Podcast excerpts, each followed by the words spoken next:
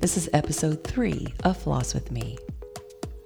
From Arts and Crafts Dental, I'm Dr. Bridget Young, and this is Floss with Me. It's the dental chat you want to hear without fingers in your mouth and the sound of a drill in your ear. Welcome. This episode is about Saint Apollonia, the patron saint of dentists and anyone suffering from tooth pain. Now, St. Apollonia was born in Alexandria, Egypt during the time of the Roman Empire. Now, let me set the scene a little bit for you in Alexandria. During the Pharaoh times, Alexandria, Egypt was the absolute happening place. I mean, it was like going to New York City to make it. There were a lot of different kinds of people there. You know, if you could make it there, you could make it anywhere. There were creative people, artists, and scholars, there's a huge library, and there were a lot of different religions there. So there were Jewish people and Christians and whatever else. Well, Alexandria fell to the Romans. Now, the Romans were not Christians, they worshiped many gods and are referred to as pagans. But the Roman emperor believed that if someone wanted to only worship one god, he was going to be that god. So, needless to say, there was a lot of political tension surrounding the subject of religion. Meanwhile, back at the ranch, or the Egyptian villa in Alexandria, was this very nice pagan couple. They were very loyal to their emperor but they could not have a baby no matter how hard they tried.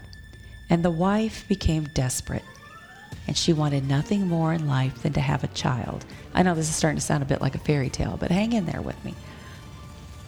Now, even though they were pagans, they knew a lot of Christians.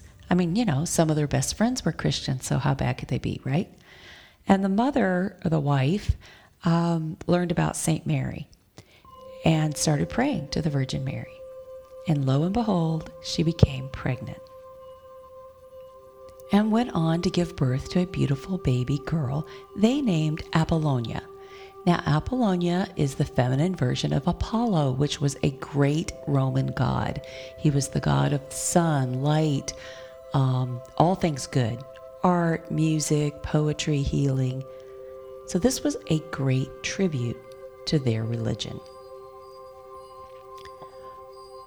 The mother went on to be spiritual.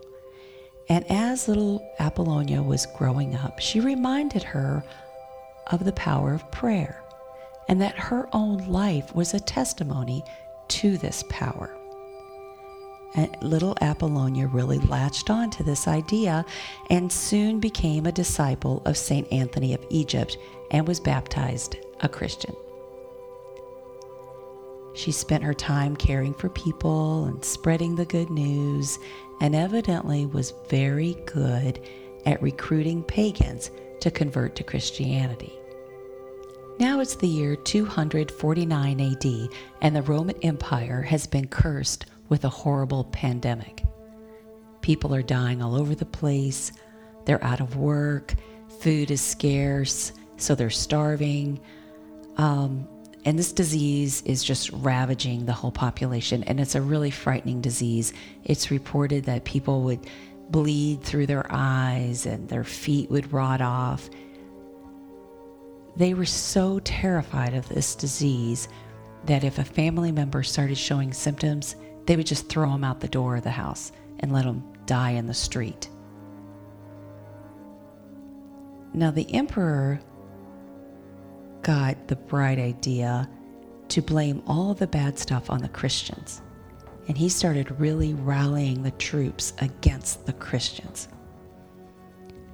Well, Apollonia and her followers, they were out in the streets taking care of these sick people, seemingly unafraid, which just helped to convince the good, simple folk of Alexandria that something evil was afoot.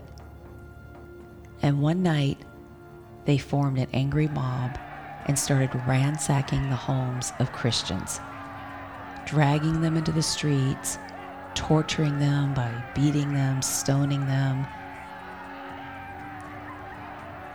until they died. But the prize Christian they really wanted was Apollonia.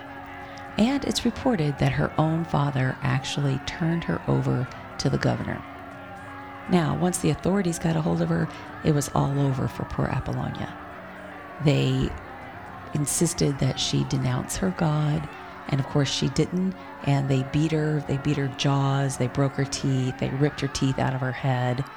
Then they dragged her out of the city, passed through the city gates, where they had this huge fire blazing ready for her. And they gave her another chance to denounce her religion. And what did she do? She faked them out, and she got them to let go of her. Then she got down on her knees, she said a prayer, and jumped up and leapt into the fire. And as she was doing this, she told everyone that if they would remember her, she would relieve their tooth pain. Now, how we know this is that a bishop who was there actually wrote all this down in a letter and sent it to another bishop. So it's recorded by an eyewitness. She went on to be canonized in the year 300 AD and her commemoration day is February 9th. Now, this is not the end of the story. From then on, people continued to be fascinated with St. Apollonia. There are hundreds of artist depictions of her paintings, frescoes, sculptures, stained glass. She's usually shown as this very beautiful young woman holding this huge forceps. They're, you know, they're blacksmith pincers with an extracted tooth in its jaws.